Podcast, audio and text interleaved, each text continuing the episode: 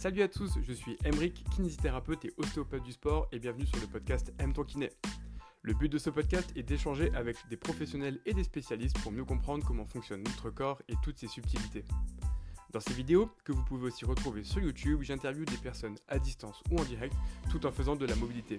Donc ne soyez pas surpris si l'on parle de nos différentes positions. Aujourd'hui, je suis avec Manu, une amie kinésithérapeute du sport basée sur Lyon. Nous partageons ainsi avec vous la vision de deux kinés du sport qui pratiquent le crossfit sur la prise en charge des crossfitters dans nos cabinets. Quelles sont les pathologies rencontrées ou encore les points clés de ce type de prise en charge? Quels sont les prérequis que demande le crossfit ou les critères de progression? Pourquoi les crossfitters ont-ils tous mal à l'épaule ou les genoux doivent-ils rentrer lors du squat? Autant de questions sur lesquelles nous échangeons avec Manu dans ce podcast.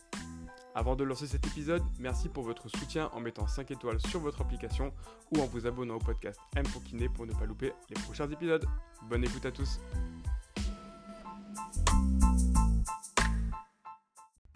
Et salut à tous, bienvenue dans cette nouvelle vidéo, c'est M ton kiné et on est parti pour de la mobilité et aussi un peu de théorie. Et je reçois aujourd'hui Manu, salut à toi. Salut.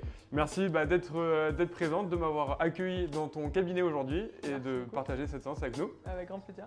Euh, on va commencer cette séance de mobilité, mais juste avant ça, est-ce que tu peux un petit peu te présenter s'il te plaît? Ouais. Euh, bah, moi je m'appelle Manu, du coup je suis euh, kiné depuis 2011.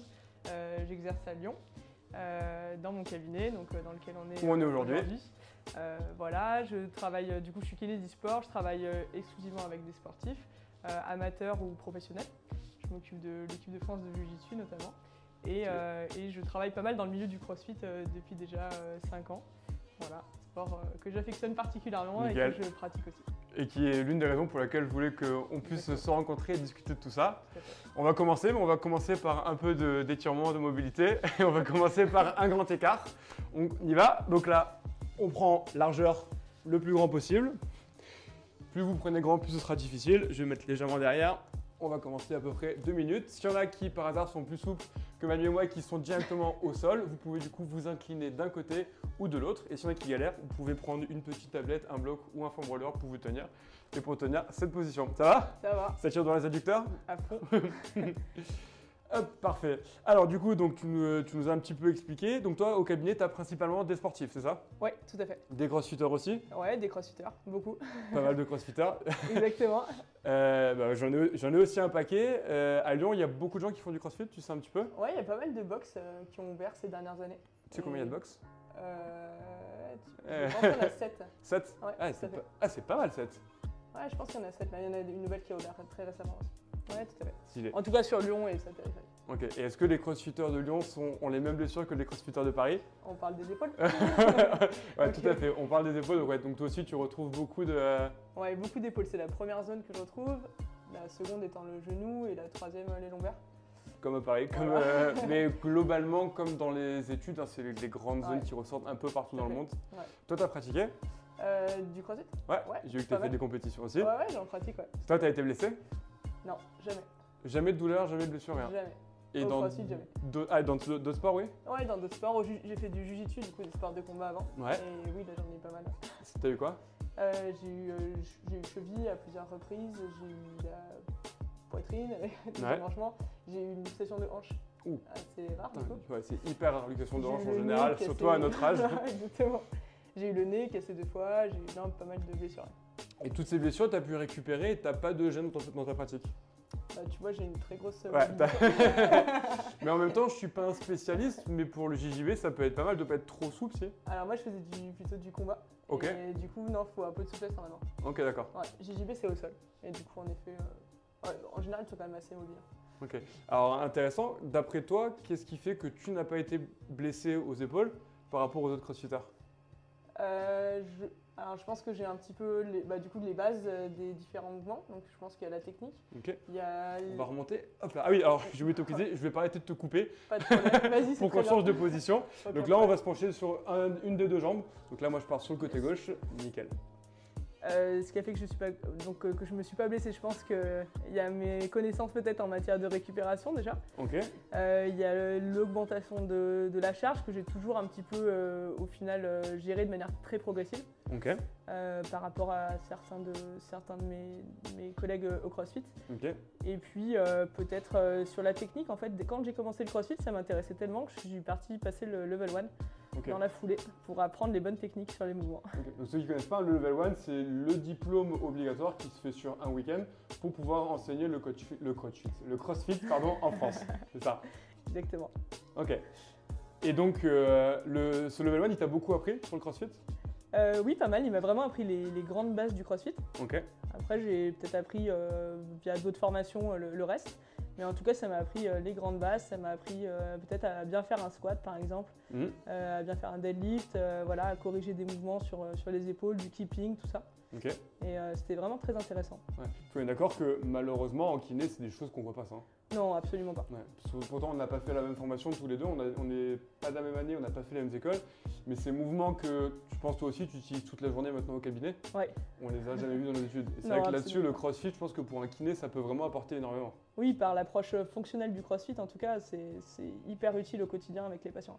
Et toi, depuis que tu as eu cette- ces formations-là dans le crossfit et que tu pratiques le crossfit, ça a changé dans ta pratique de kiné, tu trouves? Euh, totalement. Totalement. Je fais plus du tout les mêmes exercices, je travaille plus de la même manière. Je j'isole j'isole pas vraiment de groupe musculaire sur mes séances, euh, en, en tout cas sur mes séances de renfort, Ouais. sur l'activation un petit peu, mais euh, je travaille euh, ouais, vraiment sur des mouvements très fonctionnels. J'ai arrêté de bosser avec des machines, Change de côté Ouais. donc plutôt ouais, Plutôt ouais. Ok, ouais, intéressant. Et est-ce que pour toi, ça devrait être un sport intégré dans la formation de kiné? Ouais, ce serait vraiment intéressant. Et d'ailleurs, euh, dans les formations de kiné du sport, on l'intègre un petit peu. Du crossfit? Ouais, tout à fait. Parce que toi, tu étais formatrice kiné sport. hein Oui, tout à fait, pendant quelques années. Et en- j'ai formé euh, sur, euh, sur une formation qui s'appelait EBOAS en prépa physique Ok. euh, et sur la kiné sport. Mais du coup, sur EBOAS, euh, on avait euh, une journée dédiée au crossfit. Trop bien. Trop, trop bien. Et donc, on va revenir maintenant là sur les épaules. Donc, c'est intéressant ce que tu nous, ce que tu nous as dit. hein, C'était, tu nous as parlé de pas mal de choses que toi, tu as pu appliquer et qui, tu penses, euh, t'ont permis de sauver tes épaules. Tu nous as parlé de la récupération, tu nous as parlé de la technique et Ouais. tu nous as parlé de ton schéma moteur, entre guillemets. C'est ça hein Ouais, de la terme- mobilité, la- du mobilité. moteur, tout à fait, ouais, bien sûr. Tu peux nous en parler un peu plus de ça? Qu'est-ce que tu Bon, là, je entends suis par pas en pour très bonne qui- position pour parler de ma mobilité, mais On parle des épaules, vous allez voir, on va tester les épaules les après. épaules, ça va un peu mieux. Euh, mais globalement, ouais, c'est vrai que là-dessus, euh, c'est hyper important on- on- enfin, de, de regarder un peu comment bouge un athlète avant de commencer à lui faire faire des mouvements chargés au final.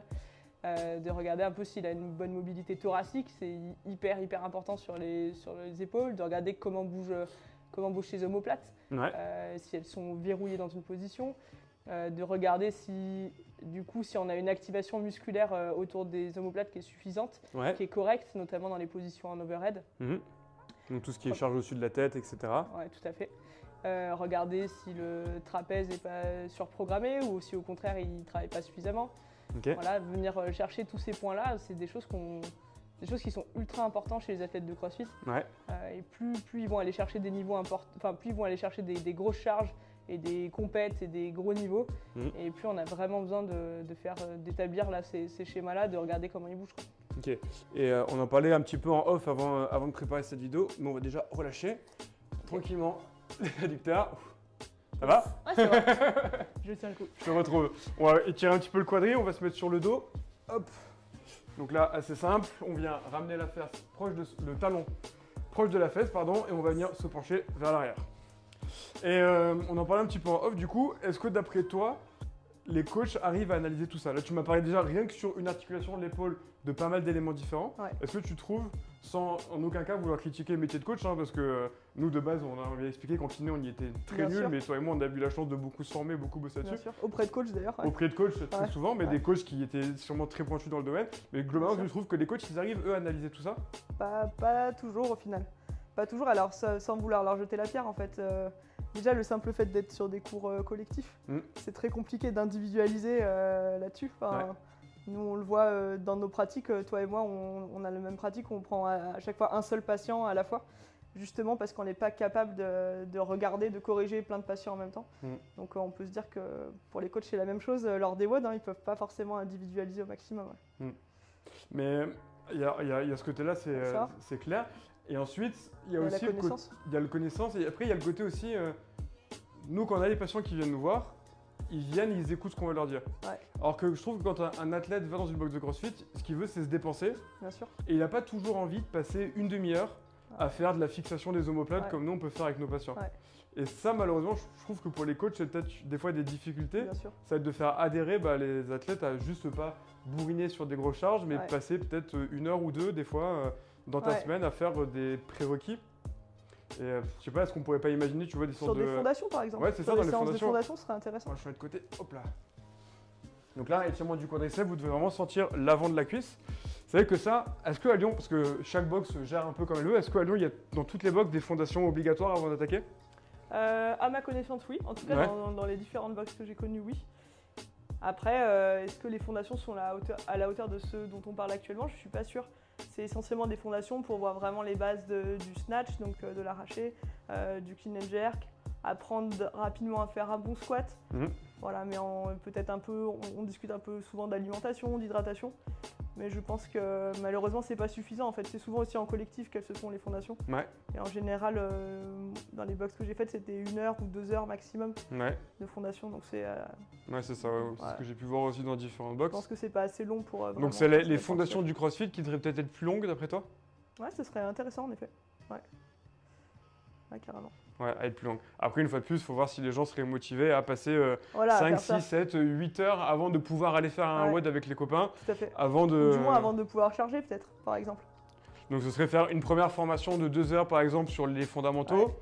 Qui pourrait te permettre d'aller faire du rameur et des trucs un peu faciles. Et si derrière tu veux toucher une barre d'altéro et te suspendre, là passer une sorte de deuxième euh, fondation. Ouais, tout à fait. Ouais. Et donc ça c'est vrai que pour la partie schéma moteur, comme tu disais, c'est euh, en tout cas pour les épaules, Ouais, c'est hyper important. Ouais. Et, euh, et par rapport à la récup, du coup, c'est un truc que toi, tu, f- auquel tu fais très attention personnellement? Euh, je fais, alors maintenant un petit peu moins. Avant, je faisais, je regardais euh, la variabilité cardiaque tous les jours. Ok, HRV. hein. Euh, le matin, je, je rentrais, donc je, je regardais ça, puis je, je remplissais un petit questionnaire de, de RPE. Personnellement? Ouais, personnellement. Énorme. Et pour voir un petit peu où j'en étais dans ma forme physique. Maintenant, je commence à bien me connaître, donc je le fais plus. Plus besoin. Euh, ouais, je pense en avoir plusieurs, peut-être que je me trompe. en tout cas, j'ai pas eu de blessure enfin, récente. Et euh, du coup, je trouve que ça serait bien que tous les athlètes le fassent. Donc, euh, moi, j'en ai parlé pas mal autour de moi. Et en tout cas, pour les patients, euh, j'essaye de le faire. alors, pas de leur faire remplir des questionnaires systématiquement, mais de leur donner les informations. Ok. Hop là, on va relâcher. Hop. On voit que tu es quand même plus à l'aise sur les quadriceps que sur les plus. adducteurs. là, on va venir Ah. ramener les genoux, on repart sur les adducteurs.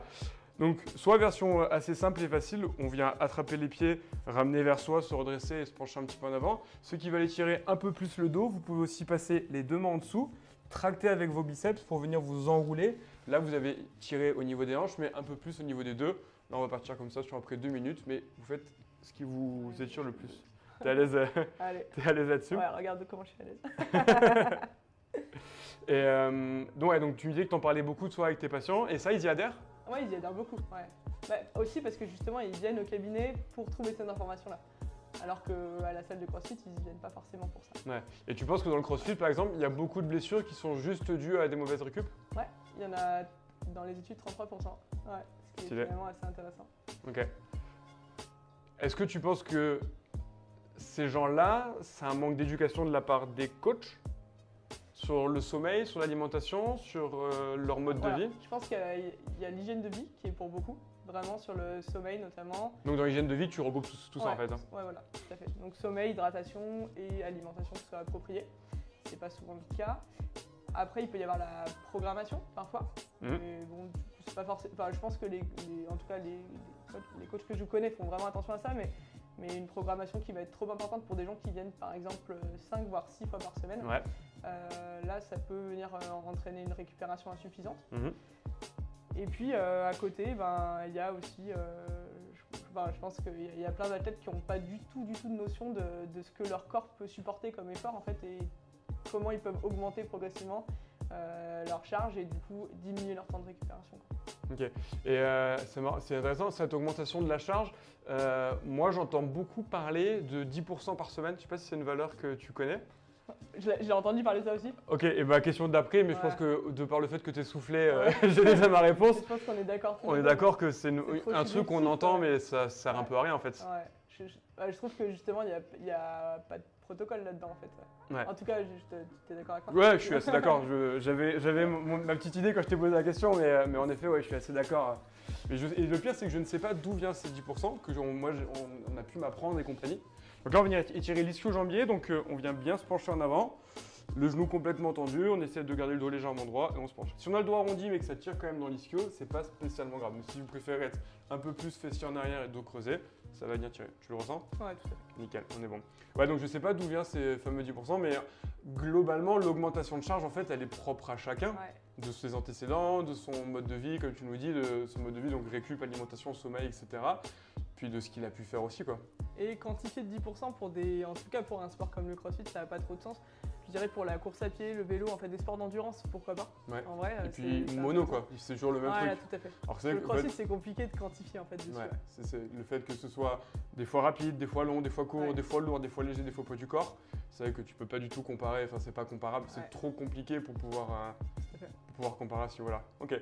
Et si on revient un peu plus sur l'épaule, je suis un pratiquant de CrossFit, j'ai mal à l'épaule. Qu'est-ce qui me fait mal? Pourquoi j'ai mal à l'épaule? Alors, Est-ce que euh, je vais te taquiner là-dessus, hein, parce que même moi en tant que kiné, j'ai pas toujours la réponse, mais euh, est-ce que tu as une idée un petit peu de Moi, je vais regarder avant de savoir qu'est-ce qui fait mal. Je vais regarder à quel moment ça fait mal en fait. Je vais, je vais regarder le mouvement. Pour moi, c'est le plus important. Euh, alors en école de kiné, je sais qu'on apprend beaucoup. euh, on l'a appris aussi. Quoi, ouais, on l'a à faire les tests, euh, isoler les tendons, etc. Mais pour moi, je vais regarder plutôt, euh, ok, quel est, quel est le mouvement qui te gêne? D'accord, Mhm. ok, c'est quand tu vas juste prendre ta ceinture, ou non, c'est quand tu es en overhead, d'accord, c'est quand tu snatch, c'est quand tu, quand tu jerk. Une fois que j'ai ça, déjà, j'ai un peu ma petite idée de ce qu'il peut y avoir. Mhm. Et puis, je vais regarder juste euh, la, la statique du patient, en fait, comment est-ce qu'il se tient, est-ce qu'il est enroulé? Alors, euh, chez les crossfitters, on a souvent des gros trapèzes parce qu'on fait beaucoup de, beaucoup de shrugs, donc Ouais. euh, voilà, c'est... Je crois que le fait de tirer et de soulever avec les épaules aussi. Heureusement que tu es là pour lui faire des traductions. donc, euh, donc voilà, je vais regarder un petit peu ça. Euh, Est-ce que je suis enroulé d'un côté? Est-ce que j'ai fait des sports asymétriques euh, dans le passé qui font que, que du coup bah, je suis un petit peu en rotation interne par exemple, Ouais. spontanément? Est-ce que j'ai mes omoplates qui se décollent? Donc je vais, je vais juste regarder déjà de manière statique. Et puis après, je vais juste faire monter les deux bras au-dessus de la tête. Et là, je vais regarder comment bougent mes omoplates. Vais regarder est-ce que j'ai une bonne mobilité de mon, de- de mon thorax en fait Ouais. ou pas. Est-ce que mes vertèbres thoraciques, euh, elles restent complètement figées ou est-ce qu'il y a une extension. Et en fait, On en va fonction de ça, le psoas yes, à ce niveau-là. Donc là, vous devez étirement plutôt devant. On essaie de rester bien droit. On va vers le bas et vers l'avant. Psoas euh, ou euh, hanche pour Flavio Bonnet si tu nous écoutes. Et donc, euh, on va regarder un peu la voilà, mobilité thoracique, les omoplates, comment est-ce qu'elles bougent. Et puis, on va voir, euh, je pense que c'est ce que tu fais, le, enfin, pour moi, c'est assez le plus important, le SAT et le SRT. Donc, Ouais, Voilà, donc Scapular Assistant Test et Scapular Contraction ça y est, Test. tu commences à te faire ta... Exactement.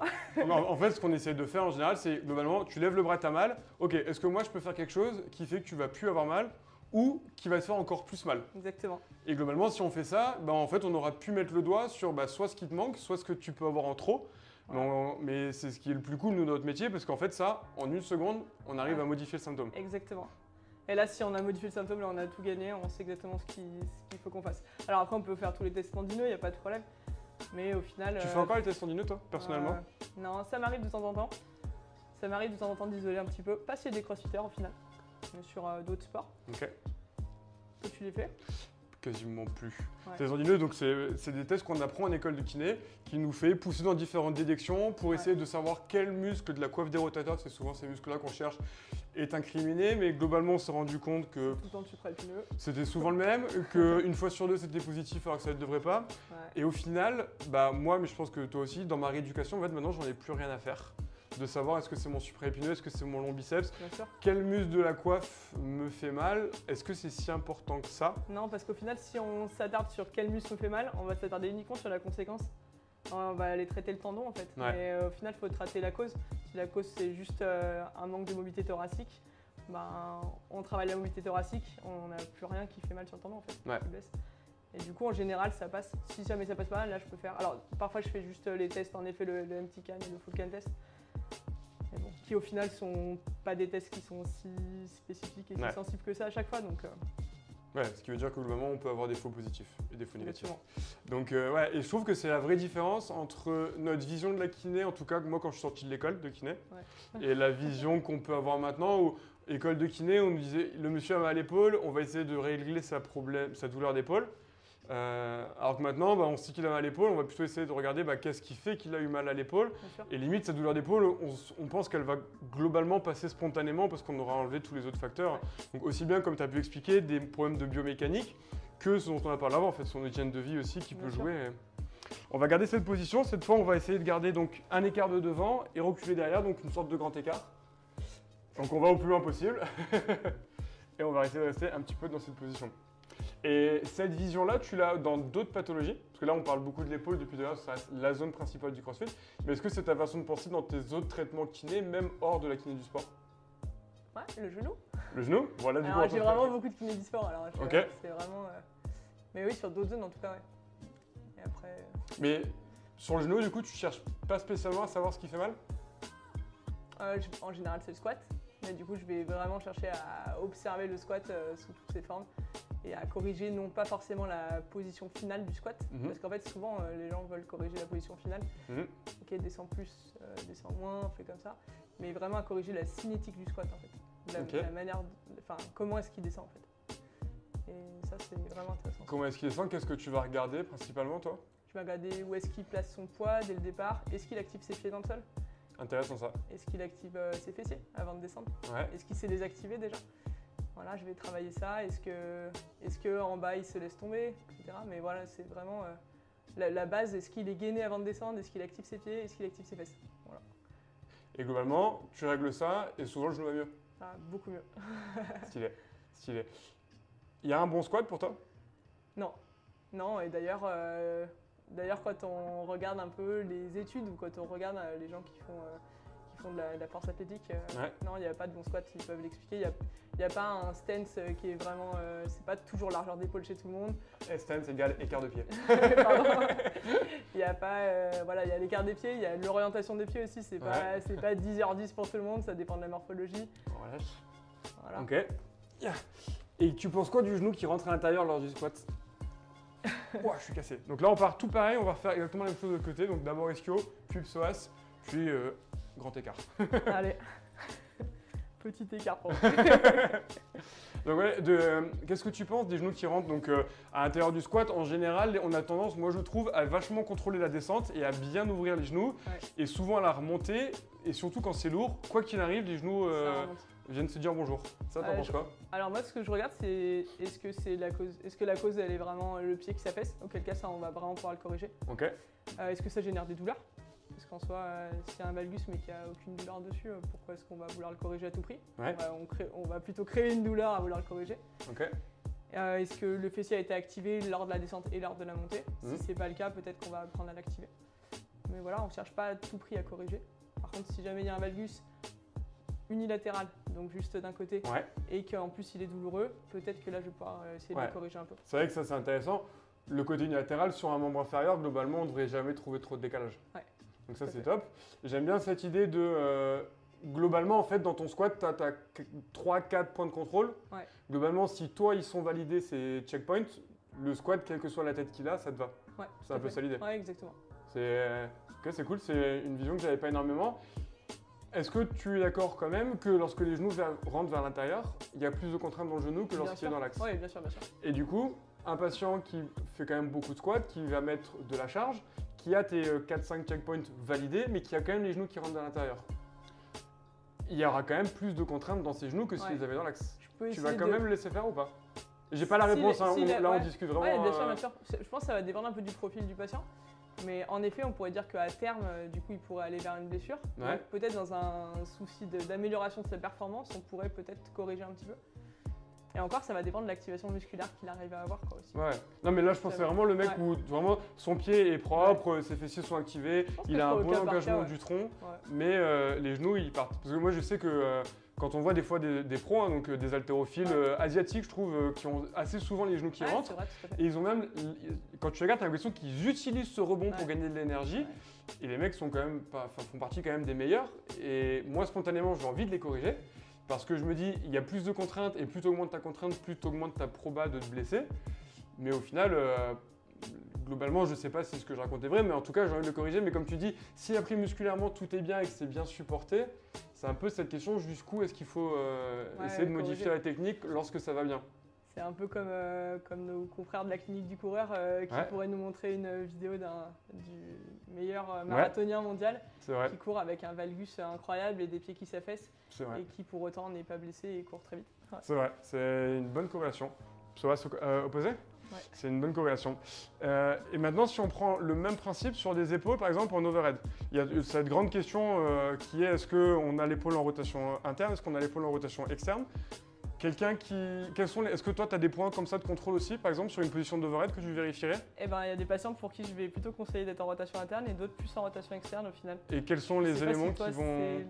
Ah, ça va dépendre de son confort et ça va dépendre de sa morphologie. Si c'est quelqu'un qui est déjà extrêmement enroulé, euh, lui demander de mettre une rotation externe, il va être assez inconfortable en général.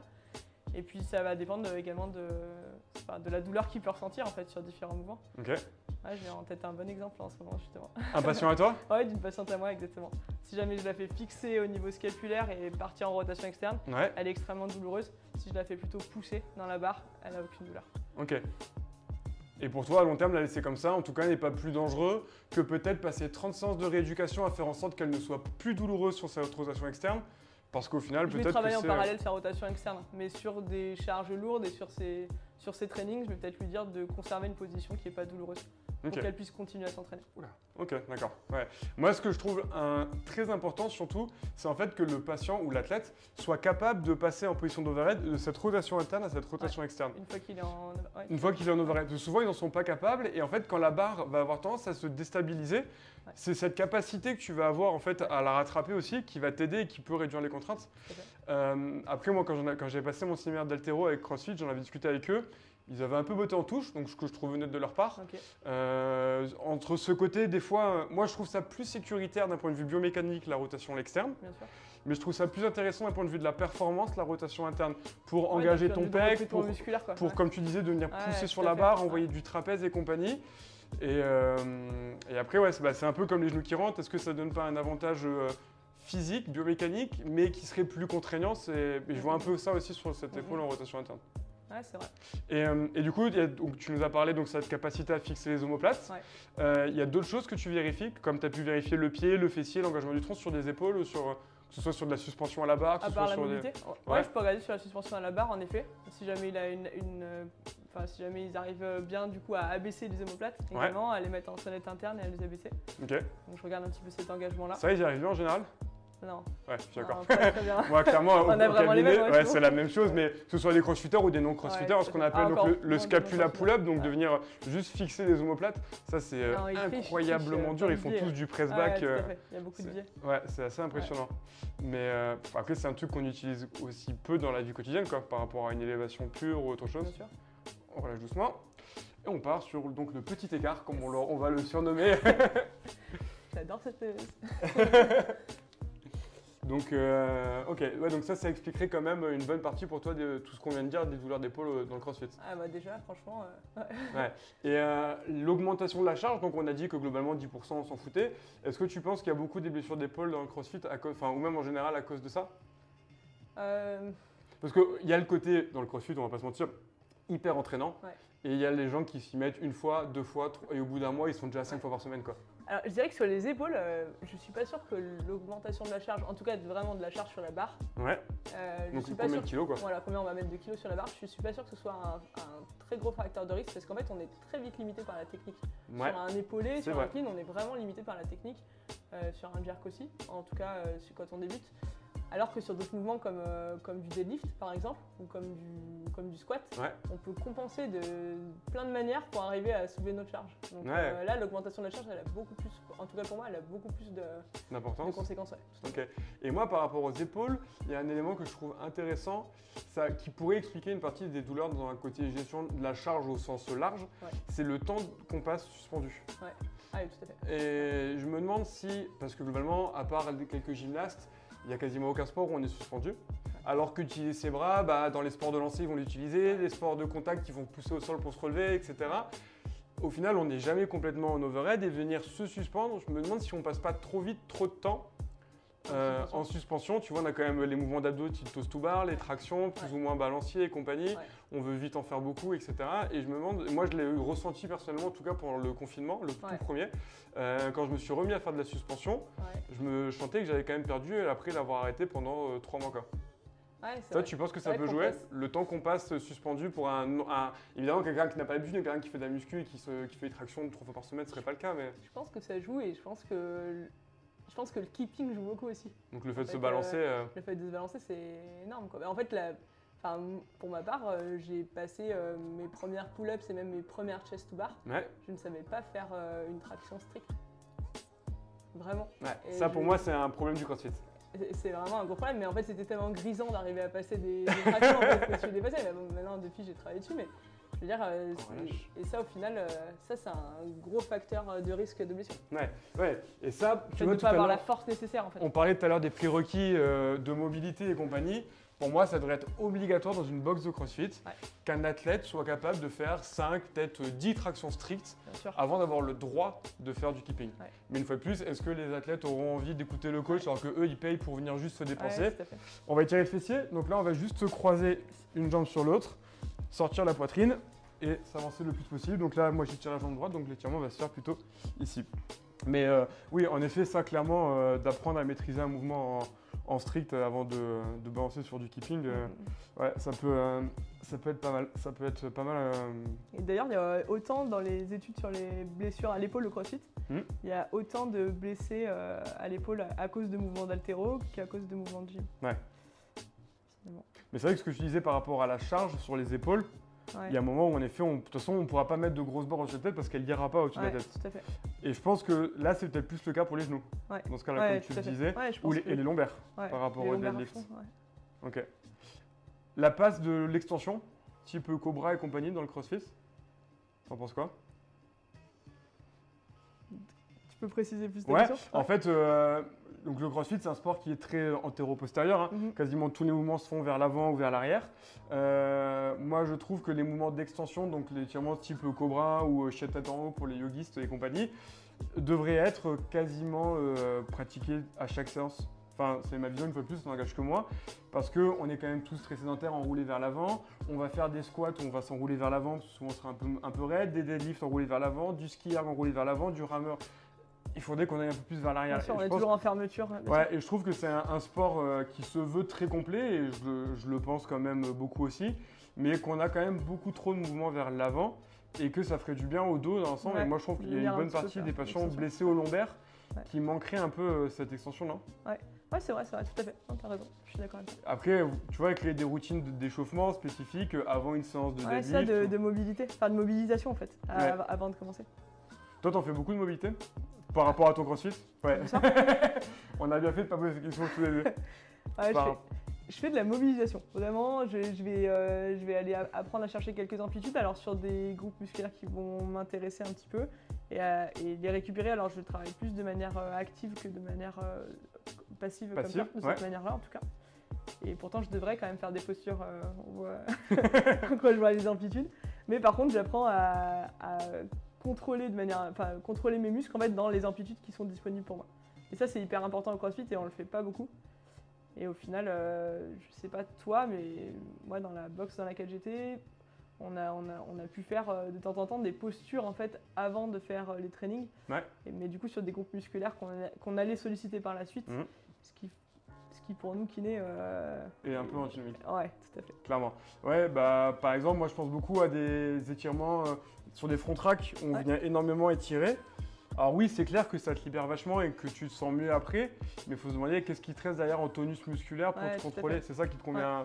Et du coup, pour toi, dans le crossfit, on aurait plus besoin, en chemin de côté, d'étirements dynamiques ou associés à du renfort que de stretching, on va dire, euh, Ouais, passif pur et pur. dur. Ouais, tout à fait. Parce que là, ce qu'on est en train de faire, hein, ce qui est assez facile, c'est du passif pur. Ce qui est, moi, je trouve bien pour des jours de récup. Exactement. Tu vois, pour essayer de se relâcher, de se faire un peu de bien, euh, mais qui pour toi n'est pas très intéressant euh, dans le crossfit, ou en tout cas en tant que- en ouais, qu'échauffement. pas, pas pour un échauffement, ouais, tout à fait. Et d'ailleurs, euh, c'est euh, Kelly Starrett, que je pense que tu, te- Ouais. tu dois bien connaître également, qui disait que, enfin, qui faisait un- une petite comparaison avec un t-shirt stretch. T'as envie qu'il te moule quand tu achètes ton t-shirt. Et en fait, si jamais tu essaies de tirer dessus comme un dingue avant de l'enfiler, forcément, il te moulera pas. Et c'est- pareil, pareil pour vos muscles en fait. Si vous les étirez comme ça, euh, des postures pendant 2-3 minutes au maximum euh, euh, d'amplitude possible, après, vous n'allez pas pouvoir leur demander de se contracter en fait. Ils vont pas arriver à se contracter. Ouais, j'aime beaucoup, euh, j'aime beaucoup l'image. Je connaissais euh, Kelly Starrett, j'ai son livre, mais euh, qui est hyper bien, mais je me rappelais pas. J'ai dû Mm. sauter une page de cette euh, de C'est dans un autre livre, Ali. c'est ça. Un sur la course à pied. Merci. Ouais, c'est euh, c'est euh, c'est, euh, c'est assez vrai. Et du coup, tes, cross- tes patients qui font du crossfit, tu leur donnes du coup, toi derrière, plus de, de mobilité active à faire? Ouais, tout à fait. Il y a une zone que tu as souvent tendance à leur donner? Euh, oui, la- bah, du coup, la colonne thoracique, pas mal. Vraiment, à travailler en extension. C'est assez fréquent. Euh, la rotation externe de hanche, je donne beaucoup aussi, euh, qui manque euh, assez fréquemment également. Euh, donc, et du coup, l'ouverture de hanche forcément euh, au squat Ouais. derrière. Euh, et au niveau lombaire, euh, pas mal d'extensions en effet. Cool, Ouais. ça y est, j'ai là eu mon extension lombaire. ok, vrai. on relâche doucement, hop, et on va partir un petit peu sur les épaules. Donc là, très simple, on va venir se mettre une main dans le dos, l'autre main qui va venir, on va, on va rester de face, ouais, on va rester de face, on va attraper. S'il y en a qui sont un peu raides, comme là j'ai fait le malin, mais comme moi de l'autre côté, vous pouvez par exemple prendre une serviette ou un élastique pour vous aider et pour tenir dans cette position-là. Hop, on est parti. Euh, et qu'est-ce que tu penses du coup par rapport à ça des rouleaux de massage? Alors, faire, euh, faire un petit clin d'œil à, à, à May Tu de peux. Rehabio. Ouais, mail de Réabio du coup. tu nous écoutes, c'est fa- faire, euh, enfin s'automasser, c'est pas faire de la mobilité. Mais par contre, euh, faire un peu de, c'est ce qu'on appelle du soft tissue release. Mais si jamais on fait relâcher un peu les tissus mous, derrière, on va pouvoir faire de la mobilité, on va pouvoir travailler de manière active dessus, mobiliser de manière active. Et voilà, se rouler, c'est pas, pour moi, c'est pas suffisant en tout cas pour de la mobilité. Ça peut faire partie de votre, euh, de votre première partie de la mobilité, mais c'est Ok. pas suffisant. Donc là, tu parles euh, d'une partie échauffement avant une séance. Tout à fait. Ok. Donc en gros, tu fais ça, mais derrière, tu actives musculairement, tu viens contracter la zone. Par Ok. exemple, euh, si, on, si on peut faire un petit exemple, si on, si on est sur une épaule, Ouais. euh, je vais pouvoir peut-être aller travailler un petit peu en automassage avec une balle sur euh, mon grand dorsal, sur mon petit rond. Ouais. Mais par contre, euh, derrière, je vais venir euh, essayer d'aller coloniser en fait les amplitudes que j'aurais gagnées tout de suite après en fait. Ok. Oui, parce qu'on est d'accord que le rouleau de massage va t'aider quand même à gagner en amplitude. Voilà. relâche euh, musculairement, ça, on, Voilà. on- on sait que c'est prouvé, Et mais plutôt du short term effect. Exactement. Voilà, Comme ce que j'allais dire. Short term c'est vraiment effect. du court terme en fait. Euh, ouais. Euh, et donc toi en fait ce que tu veux c'est globalement utiliser ces nouvelles degrés d'amplitude pour euh, rendre ton renforcement plus efficace. Ouais, tout à fait. Pour aller chercher euh, vraiment pour, pour avoir un contrôle moteur dans toute l'amplitude en fait. Ok Et d'un point de vue récupération, genre après une séance ou sur un day off ou à Ouais. distance, tu trouves qu'il y a un effet ou pas? Alors, si, si je parle euh, en tant que pratiquante, je vais dire Ouais. que oui. J'ai l'impression que oui, en tout cas, quand j'en fais.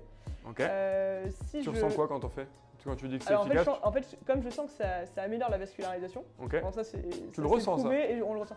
Bah, on- non, mais on- Tu non, sens mais tes on vaisseaux ressent que- sanguins qui se dilatent. Allez, Exactement, puissante. ça s'ouvre. tu sens que les parois. non, mais exactement. On change de côté. Donc là, Non, mais je- moi, je vais moins faire le malin parce que là, je galère. Moi je touche un doigt.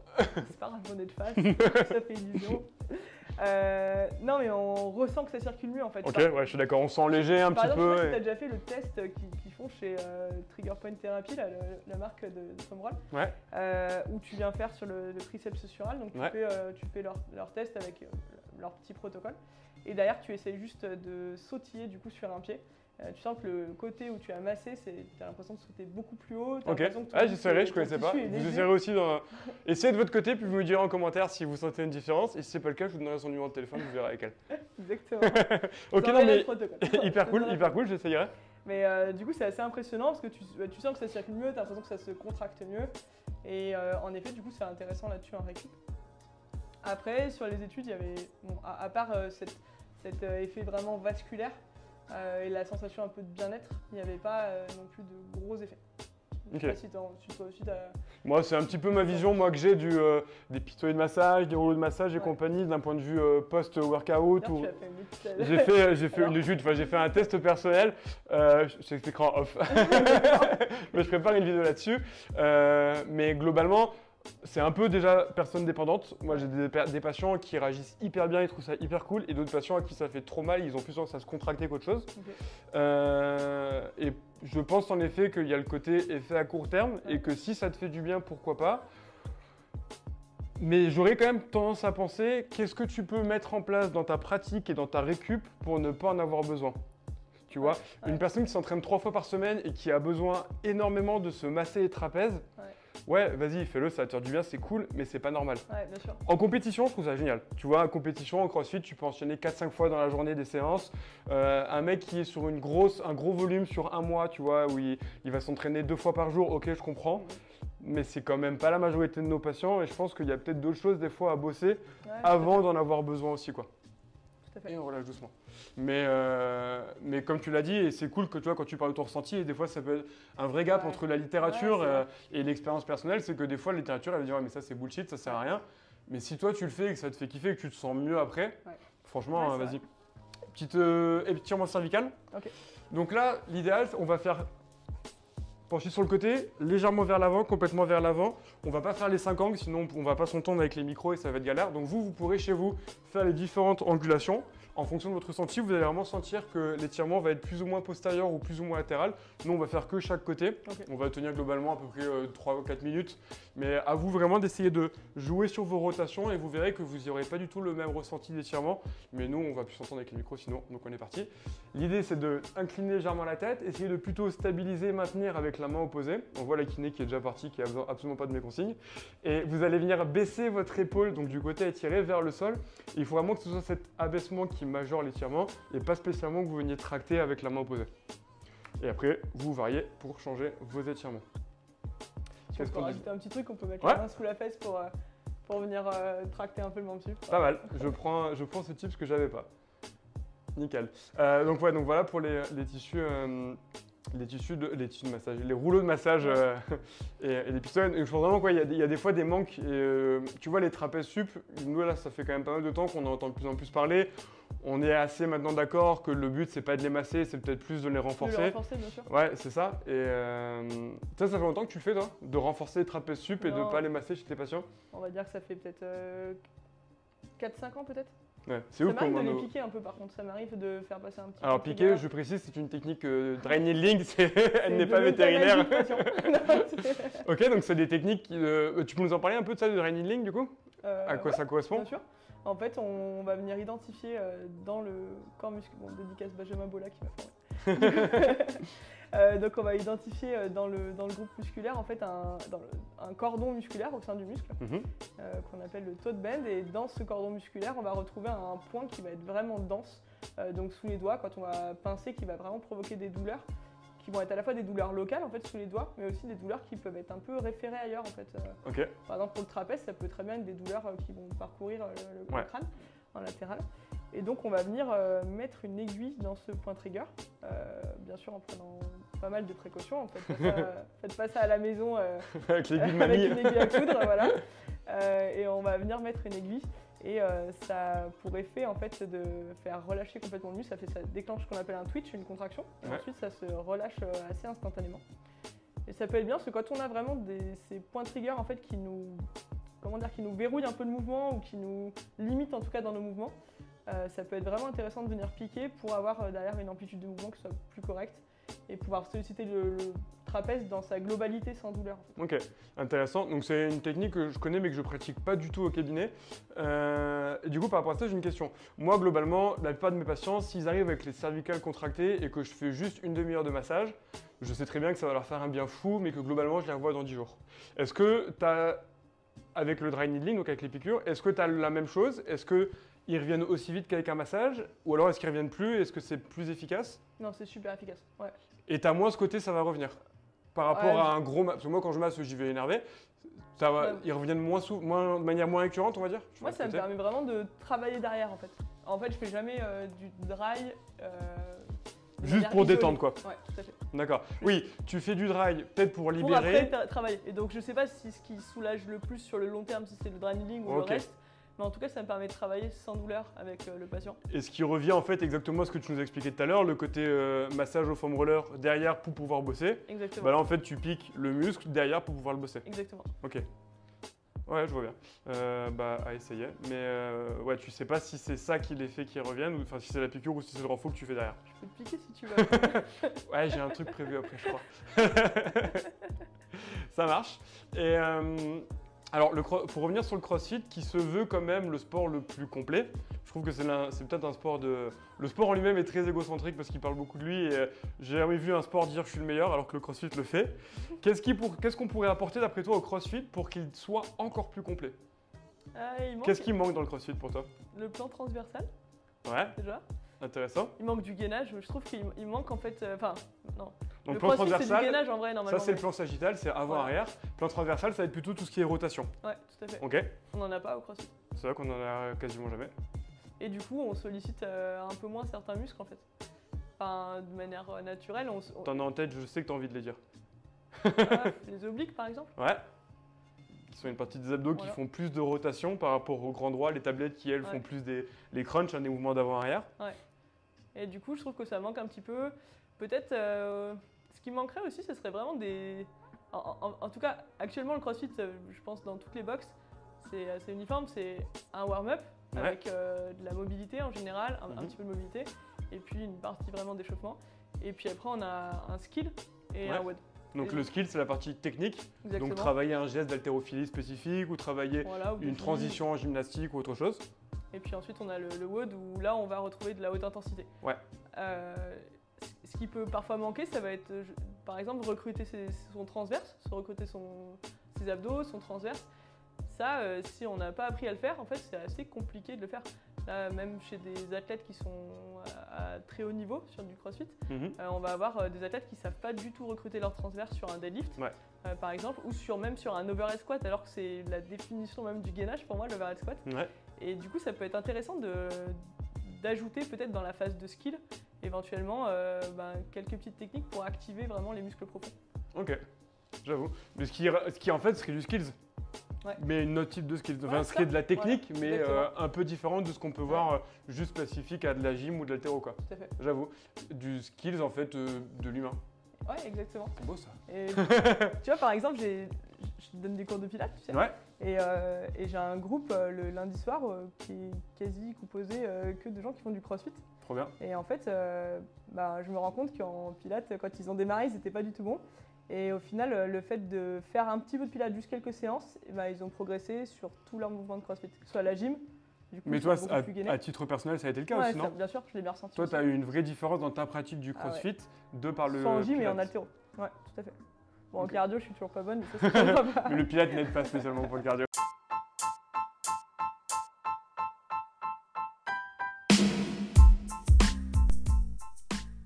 C'est la fin de cet épisode. J'espère qu'il vous a plu et qu'il vous a aidé à comprendre comment nous, kinésithérapeutes, pouvons aider au maximum les crossfitters pour pratiquer leur sport le plus longtemps possible sans se blesser et pour avoir un minimum à venir nous voir dans nos cabinets.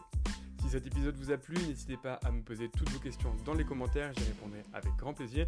Et si vous voulez soutenir ce podcast et mon travail en mettant 5 étoiles sur votre application et surtout en vous abonnant au podcast M Kiné pour ne pas louper mes prochains épisodes.